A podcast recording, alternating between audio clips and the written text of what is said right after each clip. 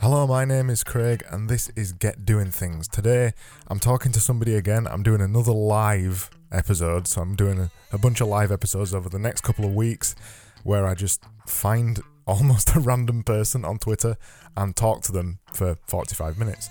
Today, I'm talking to Shashwat Eternal. I hope I've said your name right, Shashwat. You'll have a chance to. He's, he's kind of going, eh. He's got a chance to correct me in a second. Uh, and we're just going to talk for 45 minutes about all kinds of stuff. I don't know where this is going to go, but here we go.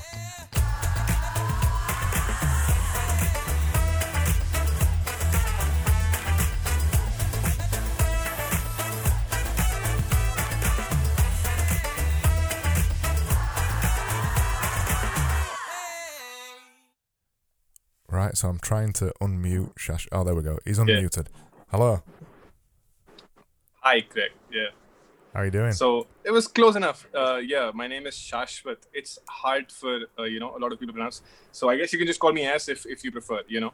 Shashwat. Or uh, yeah, it's actually a funny story about it. Uh, I visited the states this one time for like a debating competition back when I was in college, Right. and uh, everyone there would have trouble, you know, pronouncing my name. So what ended up happening was uh, people started calling me Joshua because it sort of sounds similar. And then all of my mates from college started just calling me Joshua for the rest of the time we were there. So I guess you can call me Joshua as well, or S will do. so, so Joshua, Asif, or Shashwat? Yeah, S is cool. S is cool. Yeah. Sure. All right. Um, so, Yeah. So, so yeah, I've got a, a funny story about Americans as well because I'm called Craig, and Americans can't say Craig; they all say Craig. So whenever I'm talking to an American, they always go Craig, and it, I'm kind of going, eh. you know, I'm just twitching internally inside. Eh, that's not how you say Craig. It's got Yes, yes. It's it's much deeper butchering than my name. You're right. so. I well, want, I, I uh, want to. yeah, I want to start first with thing to talk about. Oh, go on. You want to go ahead? Go ahead. No, go on. You, you, you had something in mind. I was just gonna say just the sort of serendipity of this, you know, the randomness, as you said, even in the intro. I'm I'm loving this. Honestly, I've only been on Twitter about six months ish that I've properly been using it, and every other day I seem to run into somebody really cool, and uh, yeah, so I really appreciate this, uh, both meeting you and this, you know. But yeah, so I just want to say cheers to Twitter, man. This is it's it's fun Twi- that we can actually do this. Twitter is awesome, and I, I think this kind of thing where you just you set up a podcast. Well, I've had a podcast for a while, but where you set up a podcast and you just talk to people, it gives you such an opportunity to meet random people all around the world that you just never ever get a chance to talk to anywhere else. That is, is truly Yeah. the power of the internet, and so many people don't even use it for that. Yeah. I remember, I don't know whose thread it was, I forget, but somebody had actually made a very good point about this. You know, are you using Twitter or is Twitter using you? Or I mean, it was a general point about social media and tech, you know.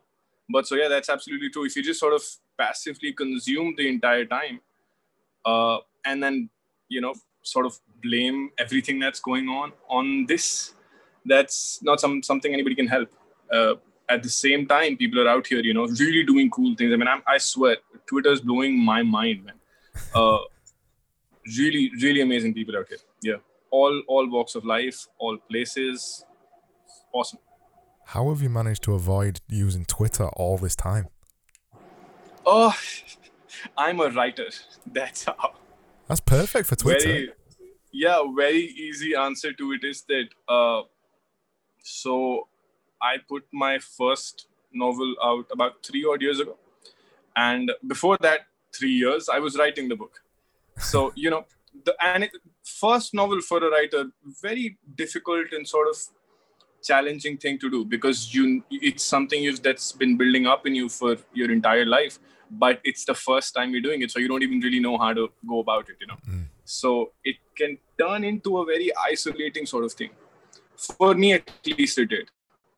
And uh, so yeah that puts you in a shell a little bit and then you got to work your way out of it you know if if you can i mean it's ideal that you do it alongside but i don't know if that's really possible i mean it wasn't for me at least but i'm in a good place now you know so it's, it's all good but you learn your lessons along the way. You know, I I had to. Uh, so as I said, I put it out about three odd years ago, and then started on the sort of so-called marketing grind of it. And because I had just locked myself in a room, essentially, it was very difficult because I didn't know anybody. You know, uh, I had a zero dollar marketing budget essentially, mm-hmm. so it was tough. And uh, only lately have I been able to really get comfortable with the idea that you can do this. you know, it, it doesn't have to be this hard. But in fact, that's that's funny. I wanted to talk to you about that because I loved the get doing things point. You know, and I watched a couple of your videos, uh, the the taking Twitter seriously thing, and so on and so forth. And I remember thinking, even going through your timeline, like on Twitter, this idea of it's hard doing this for whatever reason. It doesn't have to be, but for most of us, it seems to be, you know. And I think for somebody who's been doing it for a while, even with, with your podcast and so on and so forth, I would love if you would dive into that a little bit. Why, what do you think it is specifically that puts up, I don't know, resistances in people or whatever? Why is it so hard when it doesn't have to be? What the, the to start there, anything? Right? To start anything yeah, it's just what is it in us that stops us? Oh God, that is a big question, isn't it? Um, I I think fr- from my point of view, one one thing I've always been really lucky with is is my parents. My parents have always have always said to me, "You can do whatever you want. You can be whatever you want," and they've always encouraged me regardless. They've all they've always just just let me get on with it. So I've never really been pushed into doing any particular thing, which I think has has kind of led me to the point where I, I don't feel like I need permission from anybody to do something. Uh, that's not happened overnight. I, I started doing things, quote unquote, online. I started doing probably my first ever major projects that I put out onto the internet was when I was 18. In my first design job, I was 18. I, and I was making, and for reference, I'm 32 now, nearly 33. So for the first project was making a poster every single day for 365 days and sticking them on the internet. So as an 18 year old, that was quite intimidating because it was I was putting my work out there. Not only was I putting my work out there for the first time, I was also putting work out there that wasn't always that good because I was making it every single day. So by necessity, making something in an hour, in 30 minutes, or, or whatever it ends up being, isn't going to be that good.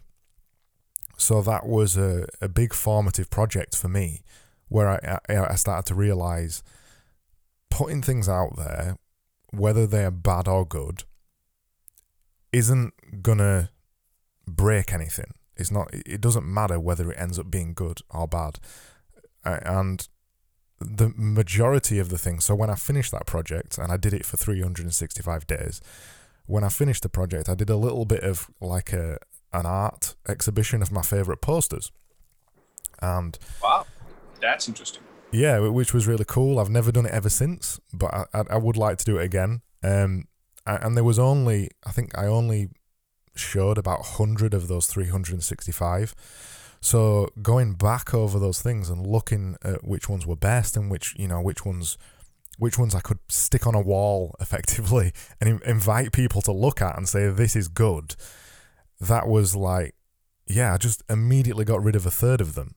Uh, and so, so I had the two sides of the project. I had making every single day, just in the process, not caring about the result, and then at the end of it, looking back on everything that I'd made and going, actually, there's some good stuff in here. So yeah, the curation thing it. Yeah. Yeah, so it allowed me to realize that it isn't the end result that really matters. And ever since then, I've made some kind of daily project almost every year since then. Made some kind of project to make me remind myself that it doesn't matter about the end product. You know, it, it doesn't matter if it's good, it doesn't matter if it's bad. It just matters that you keep making something because yeah, the consistency of it, right? Yeah, yeah. because it, you you'll have found when you were writing your first book, the longer you delay, the bigger the delay gets. Not just in time, but in your head as well. It becomes exactly. It gets absolutely, absolutely, I agree. Yeah, It becomes a big It's- thing, doesn't it? yeah. In fact, I mean, uh, now you know the point of to which I've reached. I mean, I, I finished that one. As I said, I, I I had figured out writing by then, but had no idea what to do with the marketing end. So I have written more books since then, but I haven't released them because I figured let me get this piece in place, you know. So uh, I even I realized exactly the same thing that what it is. I think is the bigger you make it in your head, the harder it gets to do. Yeah.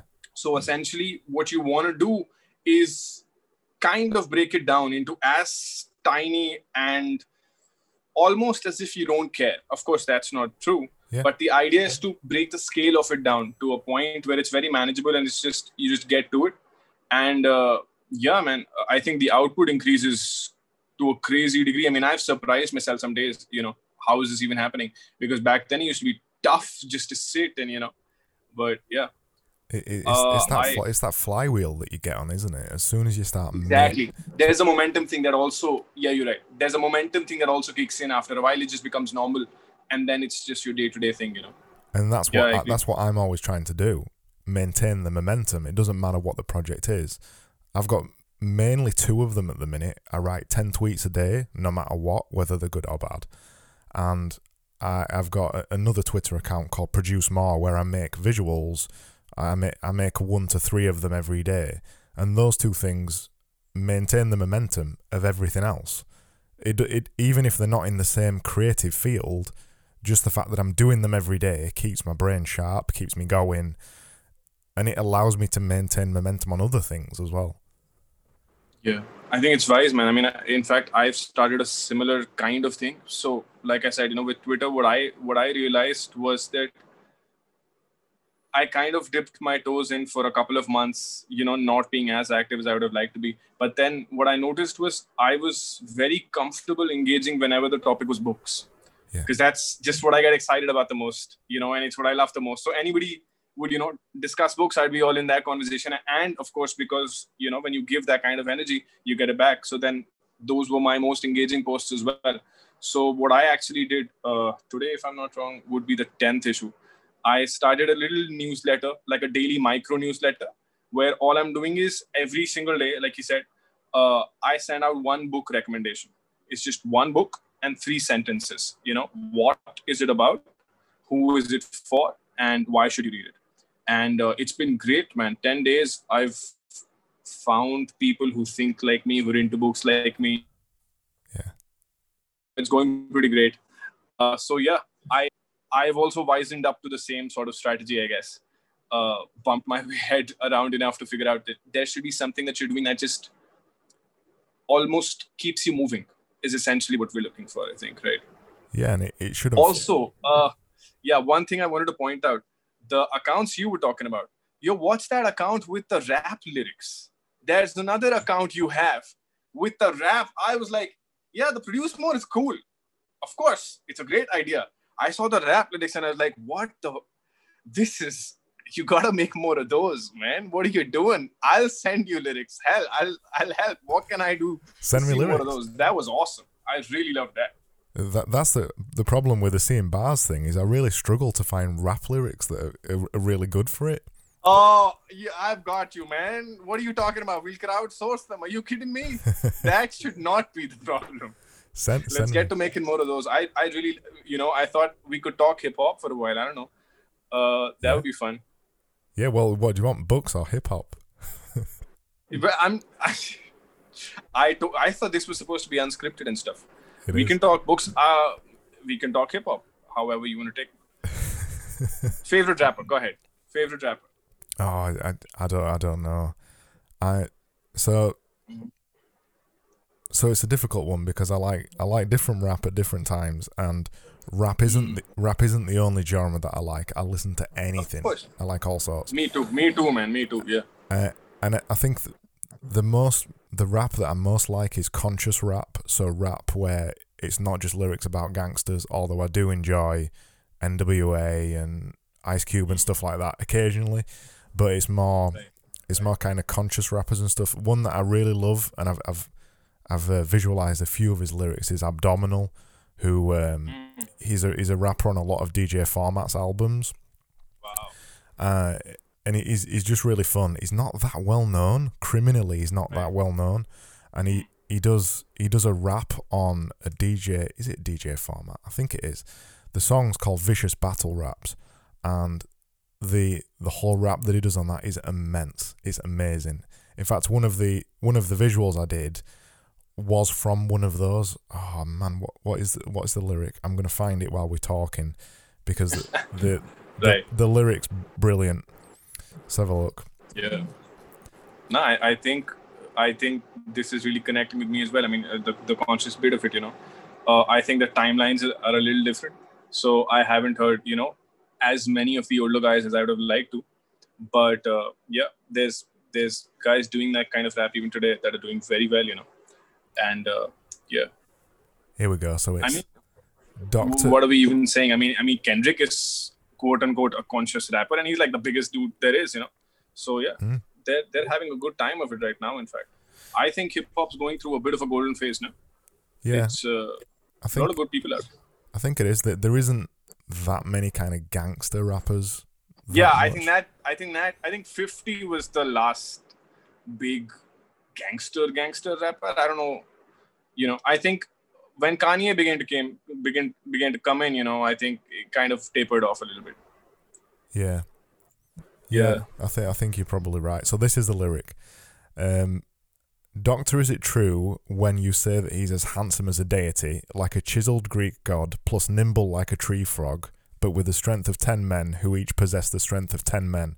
In other words, the strength of one hundred men. That's the the bit from Vicious Battle Raps. Right. I I, I, re- I really like kind of weird um, lyrics that are just bizarre as well. I think they're brilliant. Right. Yeah. and he raps about his socks as well, and uh, chicken What? and chicken wings and stuff like that. He raps about how neat his sock drawer is on one of his albums. It's, it's called Sock Hop. That song. Wow. Yeah, that does sound really conscious, man. I mean, It, he's, he's just a brilliant writer, and a guy who can Hmm. make can make lyrics out of a sock drawer is a genius to me. yeah. Yeah. You know, I could actually connect that to books to in a very funny way. But let me let me remember what the name of the writer was. Is this there's this guy, John McPhee, and I think he's a he's actually a lit, lit professor at Princeton, if I'm not wrong. But so this guy will write non-fiction books about these very unexpected there's a whole book on oranges for example just oranges. The history you know he'll figure out a way to somehow make a whole book and it's interesting too. It's and as i say he's a writing professor. We have a very famous guy john mcphee you know and uh, if i'm remembering his name correctly but yeah. So there's that skill with the pen you know if you have it you just you have it I, th- and I think some people work very hard on it yeah I think it's true. It's true art when you are capable of turning something that's so Yeah. normal into a Yeah, beautiful yeah. story that's interesting to read. Yeah. Are, are you into J. Cole at all? There was this, there's this guy, J. Cole, he does rap. Kind of conscious. If you haven't heard him, you know, you should. I think you like him. And I remember uh, one of his previous albums, he had a song called Folding Clothes. And it was like this love song to his wife who was pregnant.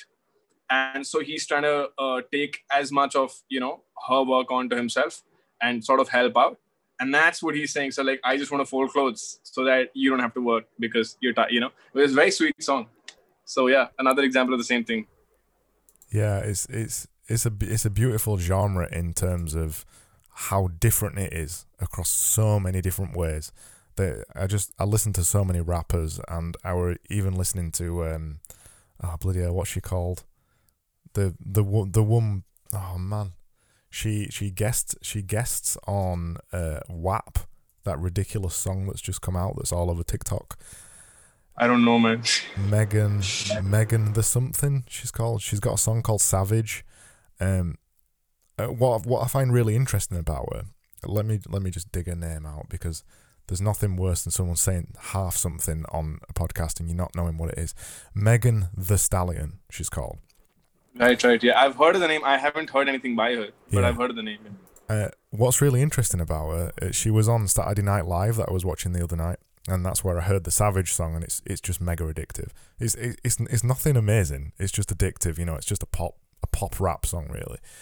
What's interesting about Megan Thee Stallion, as well as a couple of other female rappers, is that they're doing exactly what NWA were doing in the 80s. Basically, gangster rap, but from a female perspective. Right. Yeah. Uh, and all that kind of stuff that pe- people say that NWA and Ice Cube are, uh, a misogynist and all that kind of thing. The shock, the shock value of it. The shock right? value, yeah. and they're doing it from the female perspective, and suddenly it's really new and it sounds really different and shocking because you've never heard it said from a female's point of view, which which is ridiculous in itself because it shouldn't be like that. But it's it's quite refreshing to listen to that it's it, it's from another point of view that you should have already heard. You know, it's yeah. 40 years ago nearly now. Some of the NWA stuff, yeah. and we sh- we should have heard this by now, and we we haven't. Sign sign of the times, man. You know, yeah. sign of the times. I think. Um, yeah, couple of reasons. I think. I mean, I mean, I can just place that to uh, back when you know NWA times the market wasn't big enough. Just something as simple as that could have stopped it. You know, but I think yeah, now these voices coming out is just a sign of the times, and uh, it's a good thing. I actually haven't heard any new American rap for a while now because there's a very live and thriving rap scene in India now. And uh, so, about a year and a half ago, I started a company and it was in the food space. So, I was out doing events a lot. So, I heard a lot of this music and I hadn't been on Indian rap till then. But when I of it, they're, really, really doing well, you know. Uh, they're having a moment out here. So, for the past year or so, all my hip hop has essentially been my favorites from, you know, before and basically a bunch of Indian dudes there's really I'm, there's this guy called Brother V. You should check him out, man, because he raps in English, and I I swear to God, the guy sounds amazing. He's just and the penmanship is there. It's just flawless. Brother V. Uh, brother V, yeah, but he pronounces brother as uh, he spells it as B R O T H A, you know, ah, or right. something of that sort. Yeah, but yeah, so check him out. So what? So what kind of what does Indian rap sound like? it's all it's almost as if they so uh, even when i was growing up right i'm 27 now so my generation was essentially the first generation that really got into rap out here and i think the first artist that broke essentially was eminem so you'll hear a lot of eminem influence you'll brother v for example has sonically a very so he's from the south of india so there's a Carnatic music. There's it's it's essentially like a genre of classical music music from the south of India. So he's somehow taken that sound palette, figured out how to rap over it. I can't even express how amazing it is, but it's it's really. I mean, I was stunned about it. And then you know everybody else they have they have their own sounds. Bombay is sounding a little bit like New York does, and Delhi is sort of all over the place. I'm from Delhi, by the way. But so yeah, I think it's a very broad spectrum out here. I I'm really stunned at how how amazing it is.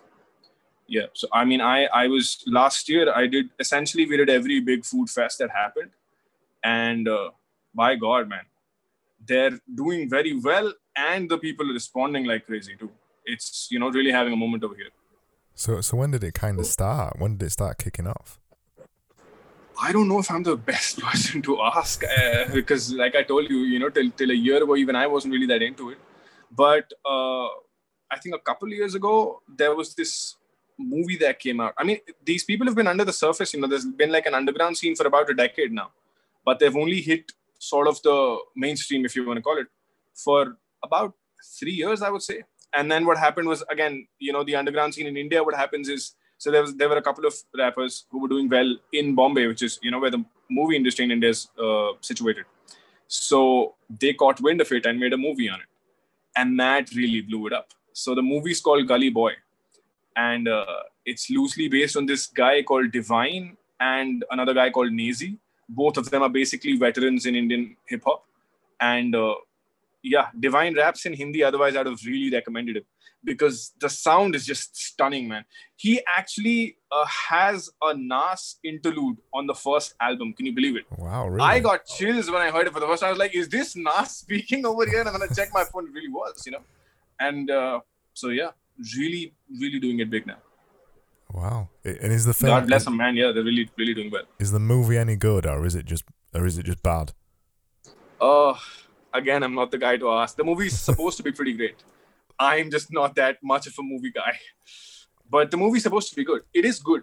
Uh, I'm just, you know, not that into movies. I thought you, with you I've being a story guy. Pieces. Sorry? I thought with you being a story guy, you would have loved a good movie. Uh, I can. It can depend, you know.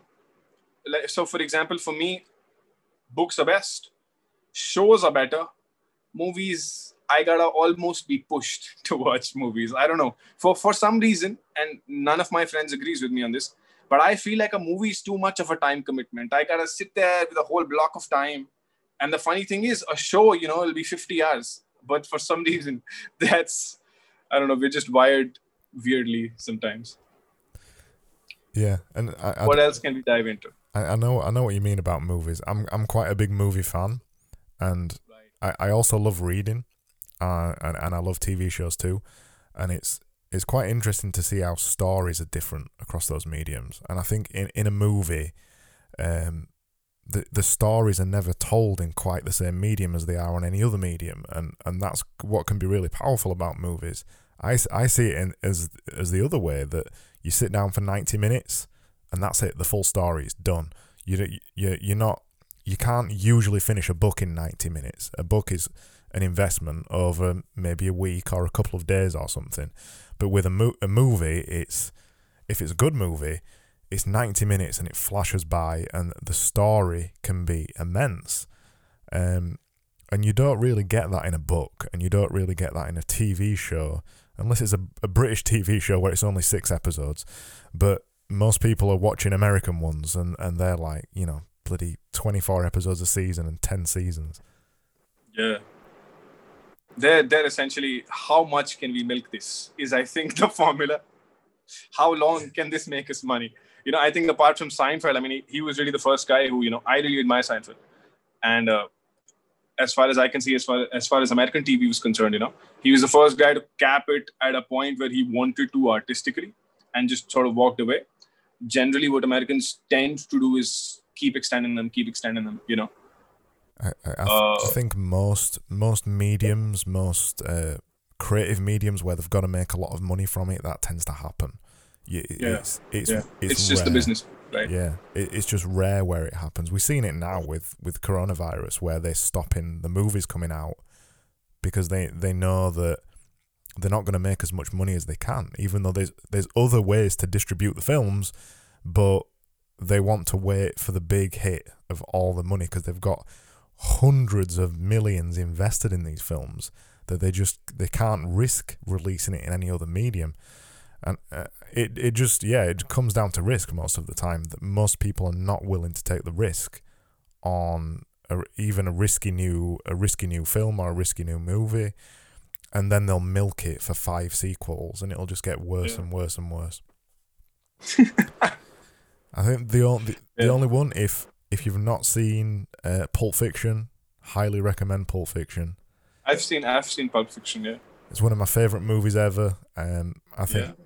Quentin Tarantino is probably one of the only people who keeps his creative license even when he's making these films, and it, the way that he pulls in other mediums and his influences and things like that is is beautiful. And, and he's a hev- he heavily relies on narrative and, and, and talking and dialogue and things like that as well. So his films are really interesting. Some people find them boring, but I think they're quite interesting. Yeah, I, I think one sort of, you know, how images have watermarks. I think the watermark of somebody truly creative is that you watch a Tarantino film, you know it's a Tarantino film. You know, he's not quite like anybody else's movies. So whether you personally like it or not is one thing, but the guy knows what he's doing. He has a vision of his own. And so even Pulp Fiction, for example, you know, is a very distinctive flavor. that he's able to bring almost every movie. I mean, at least that's what I've noticed. So yeah, yeah, no, it's a good. Absolutely. I remember. Yeah, it was a fun movie. Yeah, yeah, that he's he's got a very distinctive style, and he he's also going back to your point about being passionate about something. He loves making movies, and he's a movie buff, and you can see it all over his films because it's got endless nods to all kinds. Yeah, all kinds. Even just in Pulp Fiction, it's full of them. But there's a there's a there's a scene where um in fact two things that's really cool. The scene where he runs Marcellus Wallace over. Just before the scene where he runs him over, there's a song playing in the car, and this is the attention to detail that Quentin Tarantino puts in his films. So he, he's he's sat at the traffic lights and he's just tapping on his on his steering wheel because he, he loves the right. song he loves the song that's playing and then Marcellus walks across the road right in front of him and then the song gets to a lyric where it goes it's good to see you and then they spot each other at that point and then oh. he runs him oh. over and, and then and then they have a bit of a fight and then they go into a shop and inside the shop he, he's uh, he's trying to pick a weapon to uh, to go beat some people up with. And he's looking on this top shelf, and on this top shelf, every single weapon is from some famous movie. They're all different, you know, movie weapons basically. And that that scene, that scene takes place in a, probably about ten minutes of the film, and every every five or ten minutes is packed full of cool things like that. There's those layers. That's what I love about any kind of art form. When there's layers underneath it, where you can you can if you want to dig deep enough you can find new things every time you watch it or consume it or read it or see it they're they're the mark of a true creative i think absolutely yeah same thing uh, absolutely the same thing with books you know especially with books if anything uh, is that it gets better with every read you know there's almost i think i think it's nassim taleb who said it he says that uh, if a book is not worth rereading, it wasn't worth reading in the first place. You know, so there, there's something to that idea that every read it gets better for you somehow. So yeah, I think anybody really passionate about doing anything, whatever medium they end up picking is essentially their nature, you know. But the same thing starts happening. So yeah. It's, it's what I found when I started making um, the produce more images, and mm. um, as soon as I discovered the medium and started making them, I've been a designer for fifteen years, and I started making these little images, and I, I love them. I just love doing them.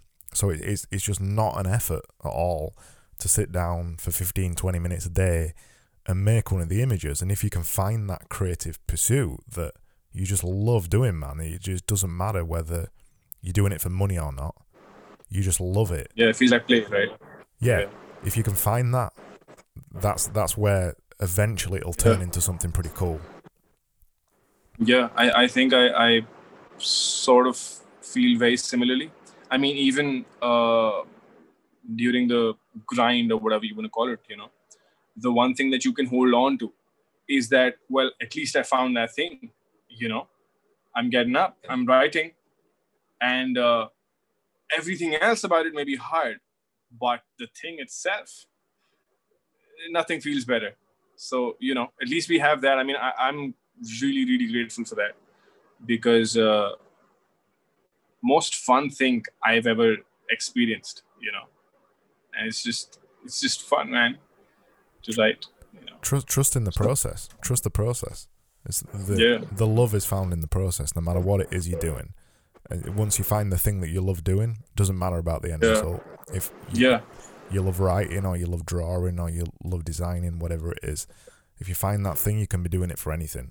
Uh, yeah. Unfortunately, most people don't find that out, which is sad, really. Yeah, that's what I'm saying. It's like I always sort of count myself massively fortunate, you know, because truth is, I don't know how I found mine either.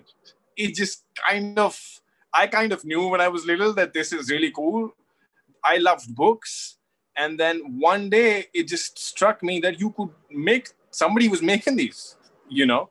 And I mean, I was very little. So for me, it actually was quite like an epiphany like, yo, these, these are people writing books. You could just be one of those people. and I'm like, this is it. I'm doing this now.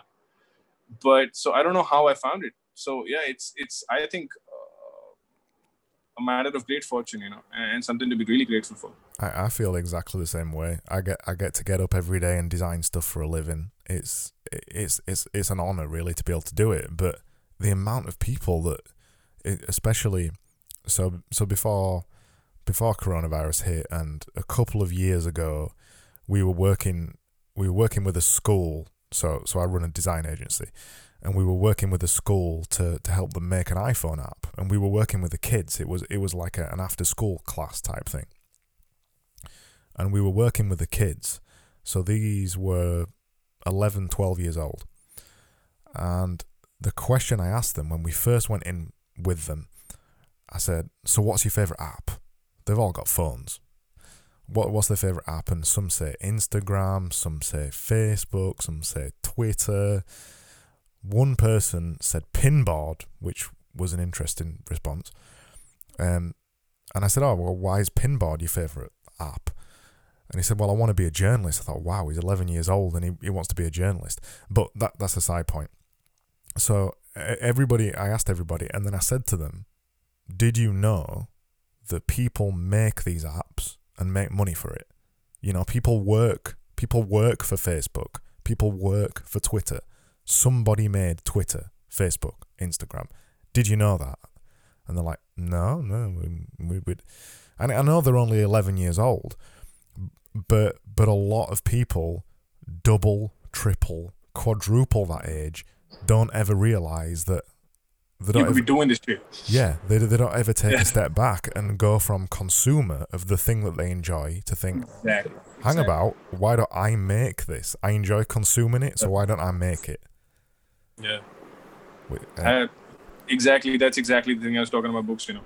So the funny thing with me was that I'm actually from three generations of lit professors. So my mother teaches English lit and uh, my grandfather did. I mean, my mother has two siblings, both of them teach English lit, and my grandfather was also uh, a professor. So every summer holidays, I would end up going to his place, right? My essentially my maternal grandfather, and he had this massive library, and so so how it started for me was just I loved that library. I even still bloody remember the smell, you know, even the smell of that place just I just loved being there. i spent pretty much half my day in there and the rest of the day playing. That's kind of how I used to do it. But so I remember seeing these books. So they, you know, every book has a name and it has this person's name on it. And I, I remember growing up later on when I had figured out, oh, these are people writing them and those are the names. So, you know, later on I thought, well, that's pretty silly that you didn't figure this out. But yeah, absolutely, man. When you're a kid, nobody tells you that these are all people that have done this in life, you know. Yeah, uh, but and it I think I think it can change like that. As soon as you see it, it just changes everything. It does, but it can really depend on your parents as well. The the kind of the area that the area that I live in in, in the UK, it's it's it's a small town. It's called Barnsley. Um, it it isn't it isn't really a prosperous town. It's not a big town. It's just a small town, and the and and the the main source of industry that used to be in our small town was uh, mining, so pit mining. And obviously that's all gone. That went a long, long time ago, and it and it made the area that I live in become quite depressed. So, in ter- in terms of money and everything, so the aspirations are already quite low in the in the place that I live. Uh, and and there's a growing digital movement in Barnsley, which is really cool and really awesome to see.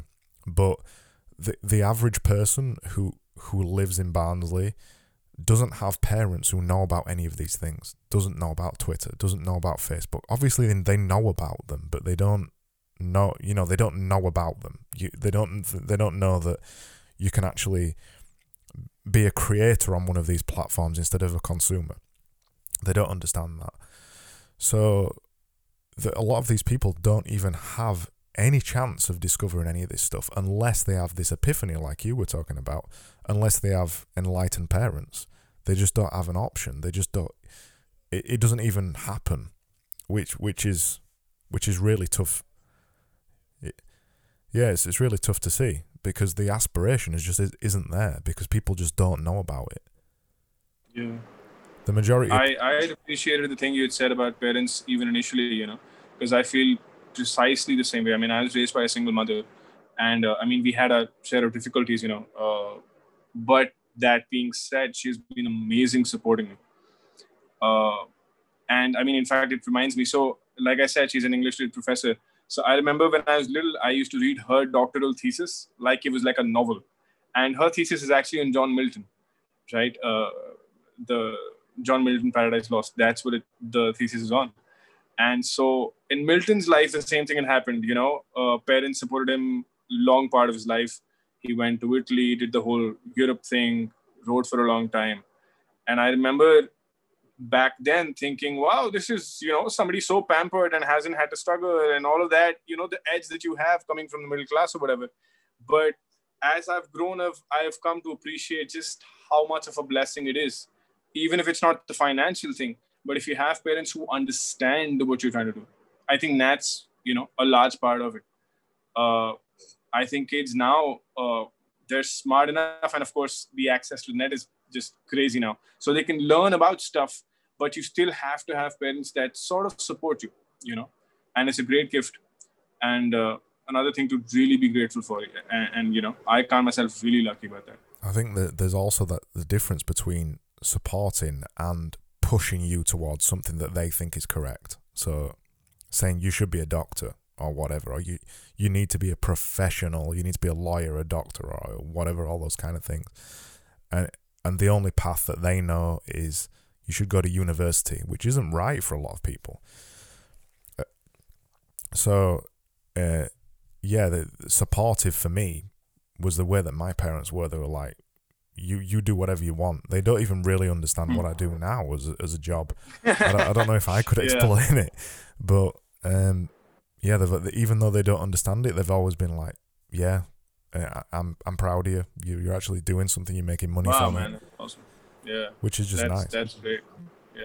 Similar thing here too. Uh, so so in our case, there was a bit, bit as I said, as a you know single parent child so I, I have always had this sort of sense of responsibility so same thing here doctor engineer lawyer those are the things and if you score well in school you just do one of those things so you know i did the engineering thing uh, there's an exam here called the IIT it's like a, it's a big deal like 10 lakh people give it it's it's insane and you clear it it's very difficult to do uh, so I cleared, I, I got the kind of rank where I didn't get the, the college I wanted, but I got a close approximation. And, uh, but I ended up dropping out second year because I couldn't handle it. I just, I had to write the book, you know, and the plan was I'm going to go there. It's just a safety net. I'm going to go there, write my book. It's going to blow up. I'm going to be rich. I'm going to leave. It was a very naive 18 year old's plan. But uh, when I got there, and I figured out I wasn't really being able to write for some reason. You know, I just felt constricted or something. And so then I dropped out second year. And uh, the, the next, it's a four year course. So the next three years that my friends completed their course, I finished my book out. And 2016 is when I would have passed out. Uh, and that's when I released my book. So yeah, slightly similar thing. But uh, so, so over here in India, generally what's happening still, you know, is that most parents will hope that you do go to college, you do go to university, and you do get the degree and also do this, which it's hard to explain is you know not really an option most of the time. You know, if you really want to go all in on something, but but I think things are changing though. You know. Um, and I'm I'm from Delhi, so I guess that also changes things. You know, it's the capital city, so a lot more exposure here. It's a huge, huge city.